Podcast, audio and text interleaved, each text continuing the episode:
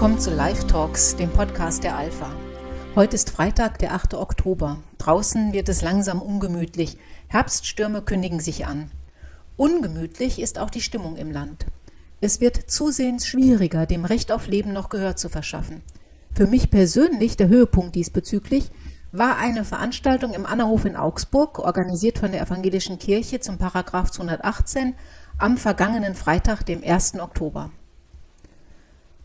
Eingeladen wurde zu einer Podiumsdiskussion und dort saßen neben einer Vertreterin von Pro Familia aus Augsburg auch Professor Monika Frommel, Juristin aus Kiel, die die Gießener Abtreibungsärztin Christina Hähnel vertritt, sowie Friedrich Stapf, der mit weit über 70 Jahren immer noch 10 bis 15 Abtreibungen täglich in seiner Münchner Klinik durchführt. Zumindest so seine Aussage am Freitag in Augsburg.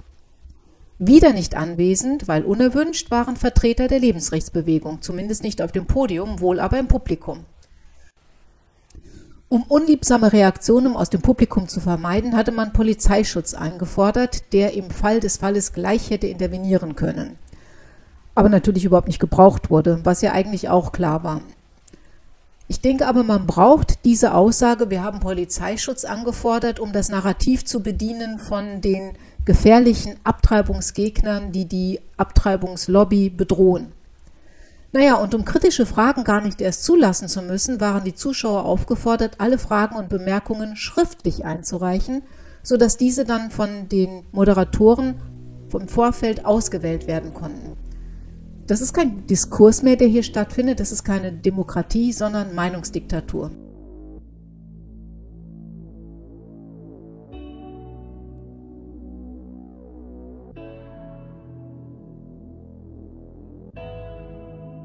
Und von einem ähnlichen Fall, der allerdings ein bisschen weiter zurückliegt, möchten wir in unserem heutigen Podcast berichten.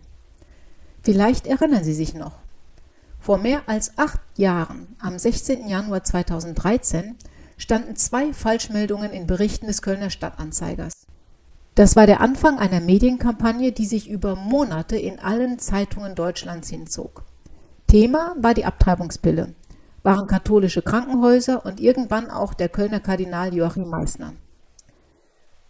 Die Kölner Tageszeitung hatte die Hypothese aufgestellt, eine schwangere, vergewaltigte Frau wurde an einem katholischen Krankenhaus abgewiesen, als sie eine Abtreibungspille verlangte.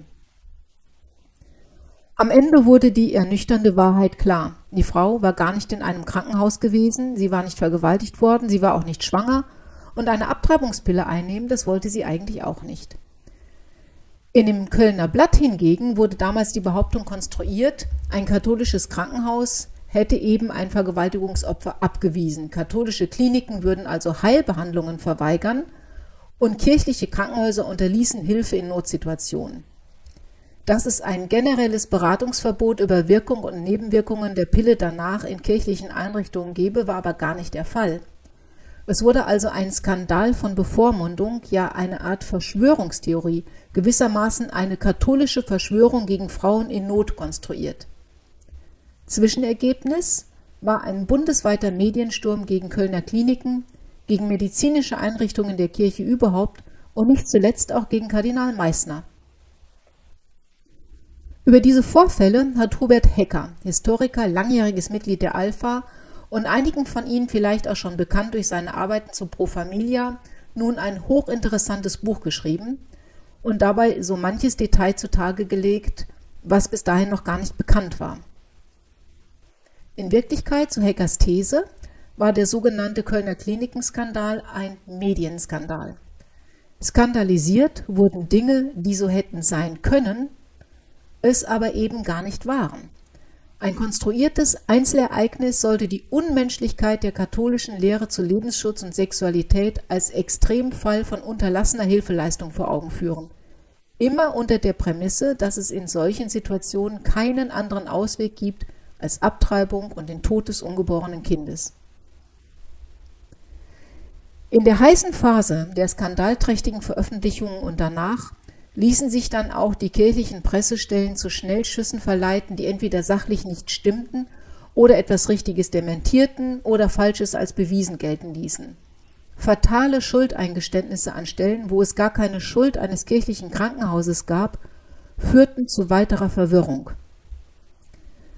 Selbst Kardinal Meissner hatte unter dem medialen Druck nicht genügend Fachkompetenz zur Seite, um in den pharmakologischen Fragen und der Wirkungsweise der verschiedenen Pillen ausreichend differenziert antworten zu können. Der Kardinal vertrat also die richtigen Prinzipien, aber sie wurden aufgrund falsch erklärter Wirkweisen den falschen Pillen zugeordnet. Selbst eine Erklärung des Kardinals zur Pille danach hat in diesem Kontext zwiespältige Folgen, auch darauf geht Herr Hecker in seinem Buch ein. Und über das, was damals genau passiert ist, sprechen wir jetzt mit ihm persönlich. Guten Morgen, Herr Hecker. Herzlichen Dank, dass Sie sich für uns Zeit nehmen. Guten Tag, Frau Kaminski. Herr Hecker, Sie haben sich in Ihrem Buch Der Kölner Klinikenskandal, eine Fallstudie zu Skandalisierungsprozessen, Schwarmjournalismus und Medienpreisen im Detail mit den Vorgängen vor acht Jahren in Köln auseinandergesetzt und da einiges zutage gefördert, was einen doch, ich sag mal gelinde gesagt, überrascht. Also im Grunde genommen sprechen Sie ja schon im Titel Ihres Buches an, dass dieser Klinikskandal in Wirklichkeit eher ein Medienskandal gewesen ist. Hm, was ist dafür für diese Annahme der Ausgangspunkt? Eine mutmaßlich vergewaltigte Frau kommt in eine Kölner Notfallambulanz, wird medizinisch erst versorgt, und bekommt eine Pille danach verschrieben. Dann telefoniert die Notfallambulanzärztin mit dem nahen St. Vinzenz Hospital, ob die Klinik eine gynäkologische Untersuchung zu gerichtsverwertbaren Spurensicherung machen könnte. Die Gynäkologin im katholischen St. Vinzenz Hospital erklärt, dass sie das in dem Krankenhaus, dass das nicht möglich ist. Sie habe kein Testset dafür und sie seien auch nicht befugt für die sogenannte ASS-Untersuchung. Sie gibt den Rat an die Notfallambulanzärztin, die Patientin zur Uniklinik nach Köln zu schicken, die hätten die entsprechenden Instrumente. Sehr sachlich begründete Weiterverweisung an eine andere, äh, an eine andere Klinik. So, und jetzt beginnt die Skandalgeschichte, nämlich in der Weise, die Notfallambulanzärztin verdreht diesen Sachverhalt, wohl aus Ressentiment und mit Hilfe von Gerüchten und Spekulationen macht sie daraus gegenüber dem Kölner Stadtanzeiger, an den sie sich wendet, eine dramatische Empörungsgeschichte. Ist das jetzt die äh, Notfallambulanzärztin aus diesem katholischen Krankenhaus oder Nein, aus? Die ist unabhängig, die ist ganz, ganz unabhängig. Das ist zwar auf dem Gelände des katholischen Krankenhauses, aber es ist, wird von der ärztlichen Vereinigung, äh, privatärztlichen ah, Vereinigung ja. wird das betrieben. Alles ja? klar. Mhm. So, die, die ist also der Ursprung für die Skandalisierung, nämlich äh, sie äh, sagt, äh, das katholische Krankenhaus habe bei einer mutmaßlichen Vergewaltigung Hilfeleistung unterlassen. Das hat sie an die Zeitung gemeldet. Das war erkennbar falsch, weil sie selbst ja die Erstbehandlung schon unternommen hatte, keine erste Hilfe verweigert. Der Kölner Stadtanzeiger hat dann diese Anfangsskandalaussage noch weiter ausgebaut mit den Vorwürfen, die Kliniken hätten die notwendige Heilbehandlung verweigert und sie hätten die Frau abgewiesen. Das war ja eine Falschaussage, denn es ging ja gar nicht um eine Heilbehandlung hier, sondern um eine forensische Untersuchung, wenn ich das richtig verstanden habe. Und dann war es ja auch keine Abweisung, sondern die haben sich einfach zwei Ärztinnen in einem Telefongespräch über die beste Versorgung einer Patientin beraten. Wie konnte denn aus einem solchen Fall eine Kampagne entstehen? Was ist da dann passiert? Wer hat die in Gang gesetzt? Der Kölner Stadtanzeiger hat diese spekulativen Vorwürfe ohne Gegenrecherche in die Welt gesetzt und so die Empörungskampagne in Gang gesetzt. Alle anderen Medien haben das im Empörungsgestus ab und weitergeschrieben und verbreitet. Dann kam das Skandal-Echo der Politiker. Bei so viel Unmenschlichkeit, Presse das berichtet hatte, angeblicher Unmenschlichkeit, müssten die katholischen Kliniken vom Netz genommen werden. Das haben damals der damalige Gesundheitsexperte der CDU, Jens Spahn, gesagt und auch der SPD-Mensch Karl Lauterbach. Als nach einer Woche die damals grüne Gesundheitsministerium Nordrhein-Westfalen aufgrund ihrer Unterlagen öffentlich verlauten katholischen Kliniken hätten sich keiner Pflichtverletzung schuldig gemacht, da haben das fast alle Medien verschwiegen diese Entlastungsaussage. Und hier zeigt sich deutlich der Charakter des Medienskandals. Nicht Kliniken, sondern Medienskandal. Die Medien haben Falschvorwürfe gegen katholische Kliniken hochgepusht und danach zentrale ministerielle Entlastungsaussagen verschwiegen. Jetzt ist es ja so, ähm, dass die Kirche selber natürlich auch über Presseleute und Medienfachleute verfügt. Die hätten doch eigentlich da jetzt mal dazwischen grätschen und für klares Licht sorgen können. Wie kommt das zu einem solchen Durcheinander? Ja, also die Pressestelle der, der Kliniken hat sich nach dem ersten Kölner Stadtanzeigerartikel durchaus um sachliche Aufklärung und Richtigstellung bemüht, aber alles hier defensiv und zurückhaltend. Und vor allen Dingen haben sie dann wirklich einen strategischen Fehler gemacht, dass sie die Pressebehauptungen von einer angeblichen Abweisung und Hilfeverweigerung, die Formulierung, die ich eben schon gebracht habe, nicht in Frage gestellt hat.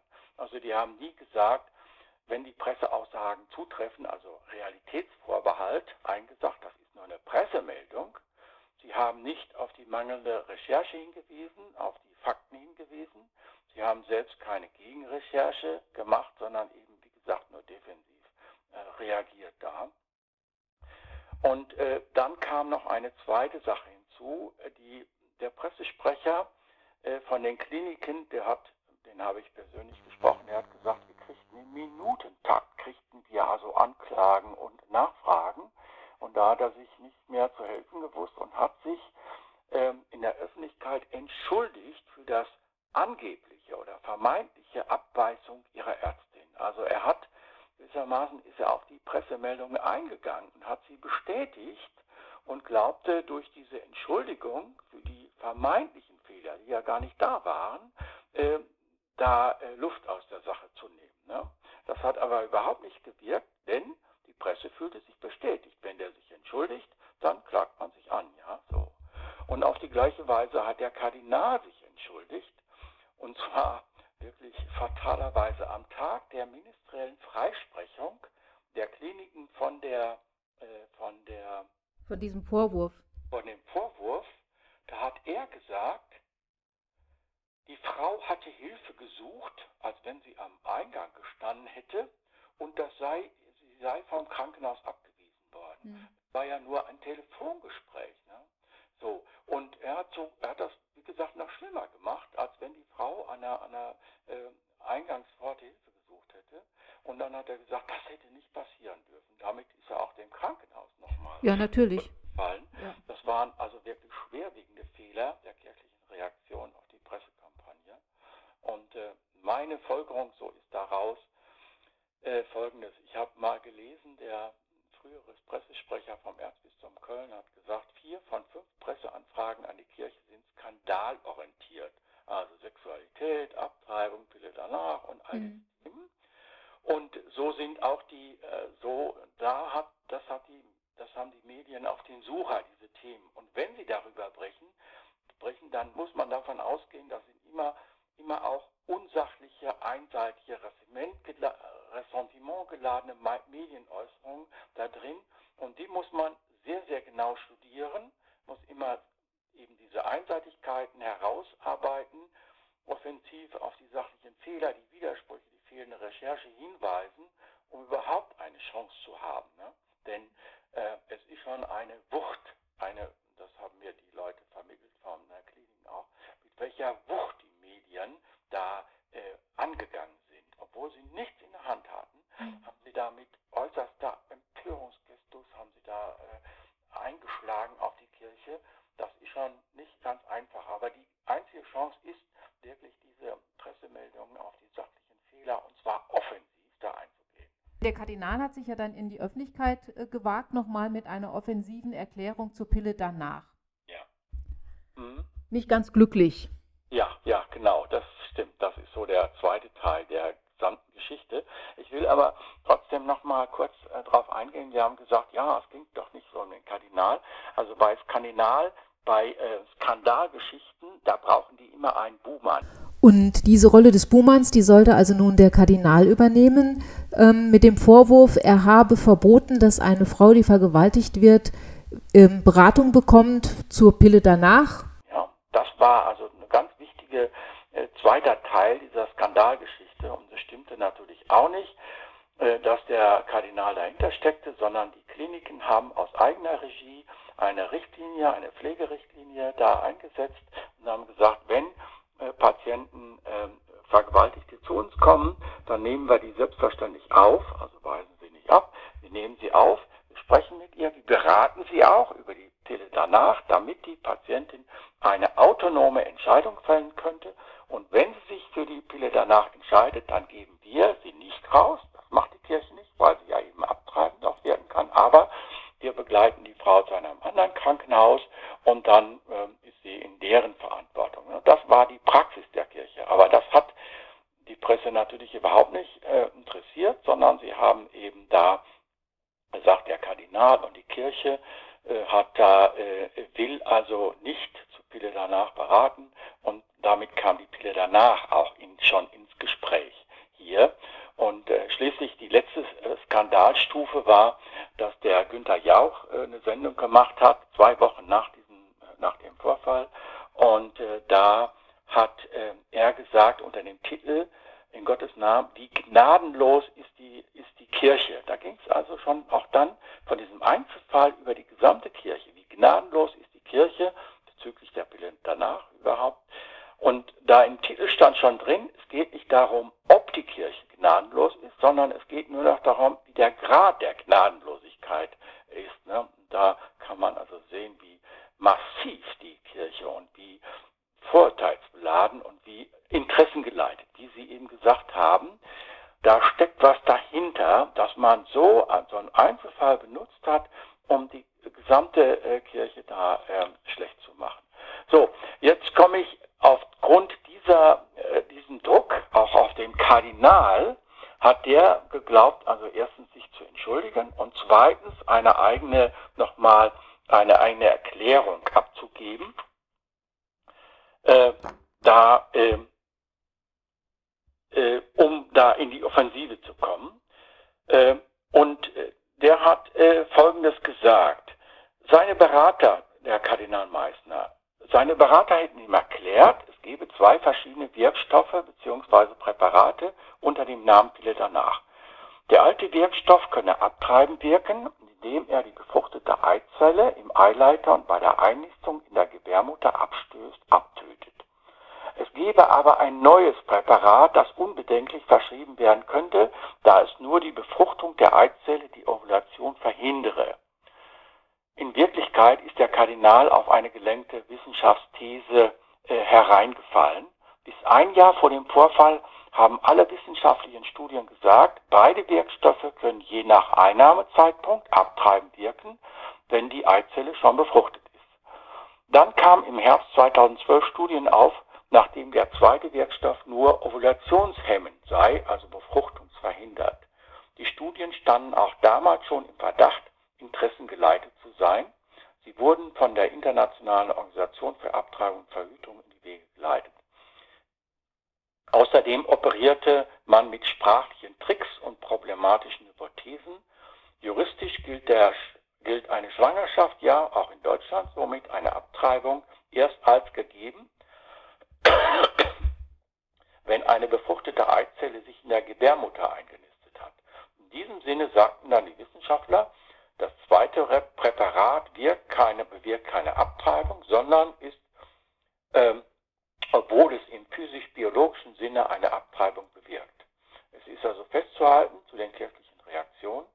Kardinal Meissner hat zwar immer die kirchliche Lebensschutzlehre in den Grundsätzen verteidigt, aber mit dieser Erklärung ist der Kardinal vorschnell und blauäugig einer Wissenschaftsthese auf den Leim gegangen, die nicht durch Falsifizierung Metastudien erhärtet war.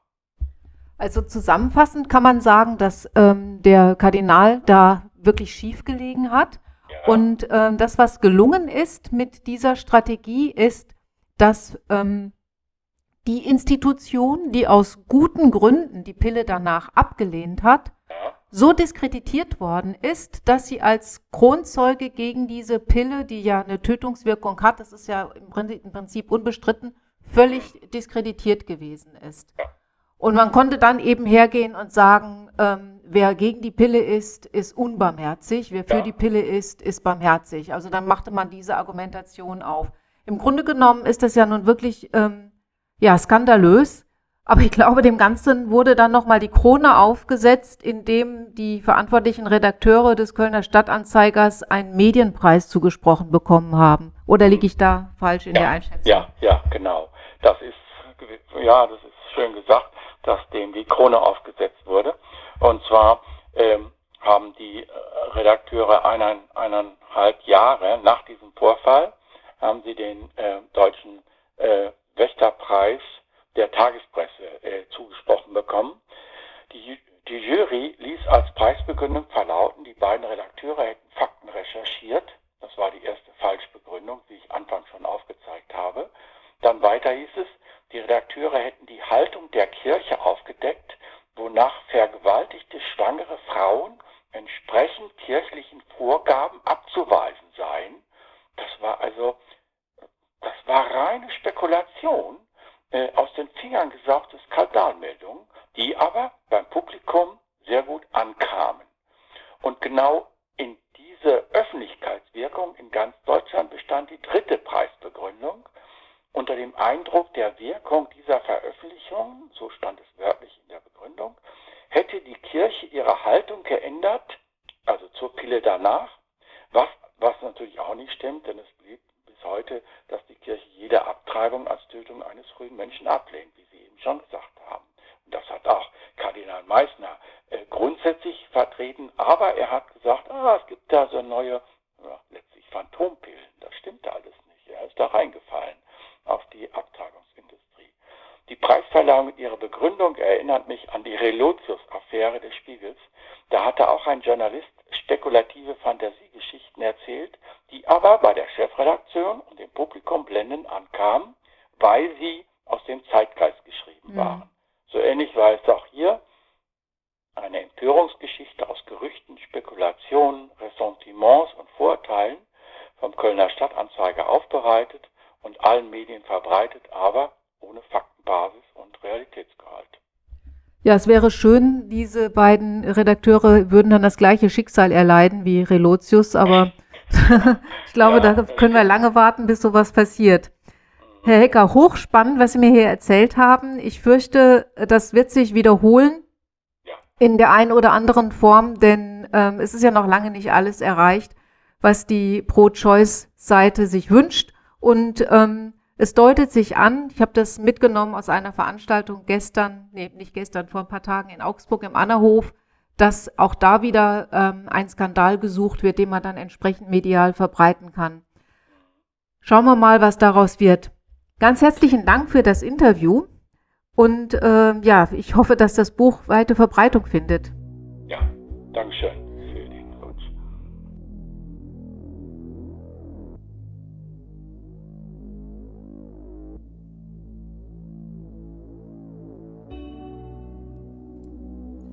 Wer sich die Reden anschaut, die damals bei der Verleihung der Medienpreise an die betreffenden Redakteure gehalten wurden, der erkennt, die Jurys haben den medialen Effekten wie Öffentlichkeitswirksamkeit und Publikumsakzeptanz damals den Vorzug gegeben vor den berufsethischen Kriterien von Recherchesorgfalt und Wahrheitsanspruch.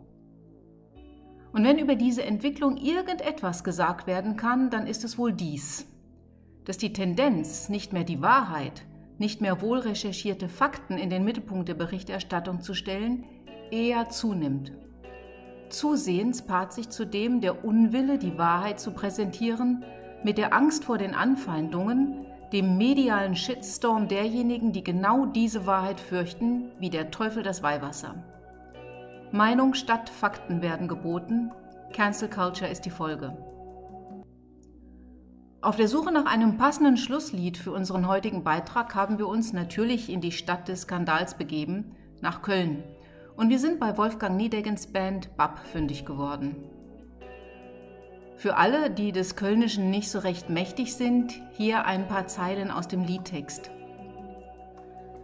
Es kommt vor, dass ich meine, dass etwas klirrt, dass sich irgendetwas in mich verirrt. Ein Geräusch, nicht mal laut, manchmal klirrt es vertraut, selten so, dass man es direkt durchschaut.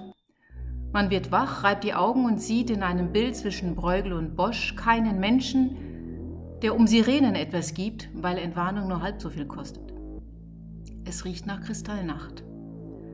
Währenddessen am Marktplatz vielleicht unmaskiert, heute mit einem wahren Gesicht, sammelt Steine, schleift das Messer, probt der Lynchmob für das jüngste Gericht.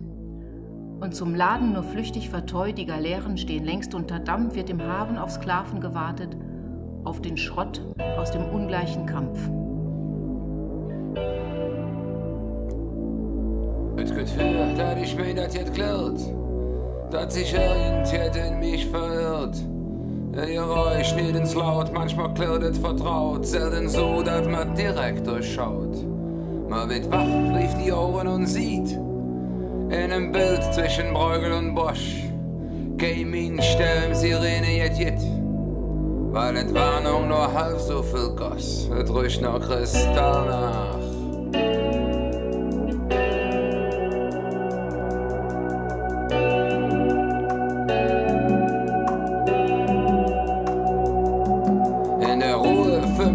War das. Ganz klammheimlich verlöst wer die Stadt. Und Reaktionen inkognito hasten vorbei. Offiziell sind die Mädchen dabei. Wenn die Volksseele allzeit bereit Richtung Siedepunkt wütet und schreit. Heil Halali und grenzenlos geil. Nur Vergeltung brüllt zitternd für Neid in der Kristallnacht.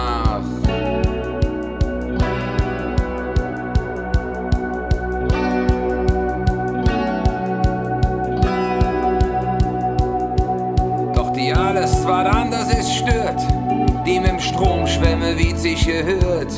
Für die schwule Verbrecher sind Ausländer Aussatz in Bruchen wer, der sie verführt. Und dann rettet kein Kavallerie, keine Zorro kümmert sich darum. Der bis höchstens ein Z in der Schnee und fällt lallend Verlässlichkeit um, na und. Kristallnacht.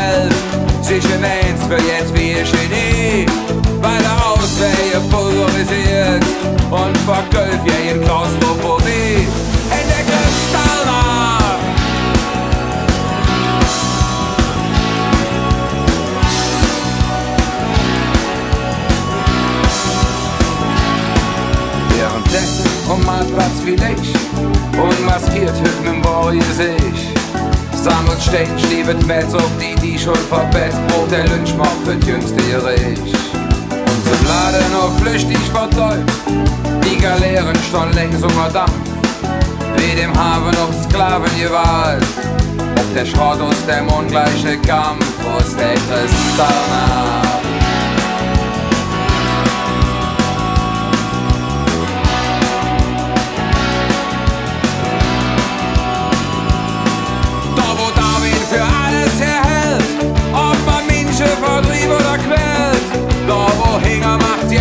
So stark sie die Welt ist von Gusch und Schrammstoll entstellt. Wo Hymnen und Kampf so ja blößt, in barbarische Gier noch Profit. Hosiana und kreuzig den Röhm, wenn man irgendeine Vorteil drin sieht.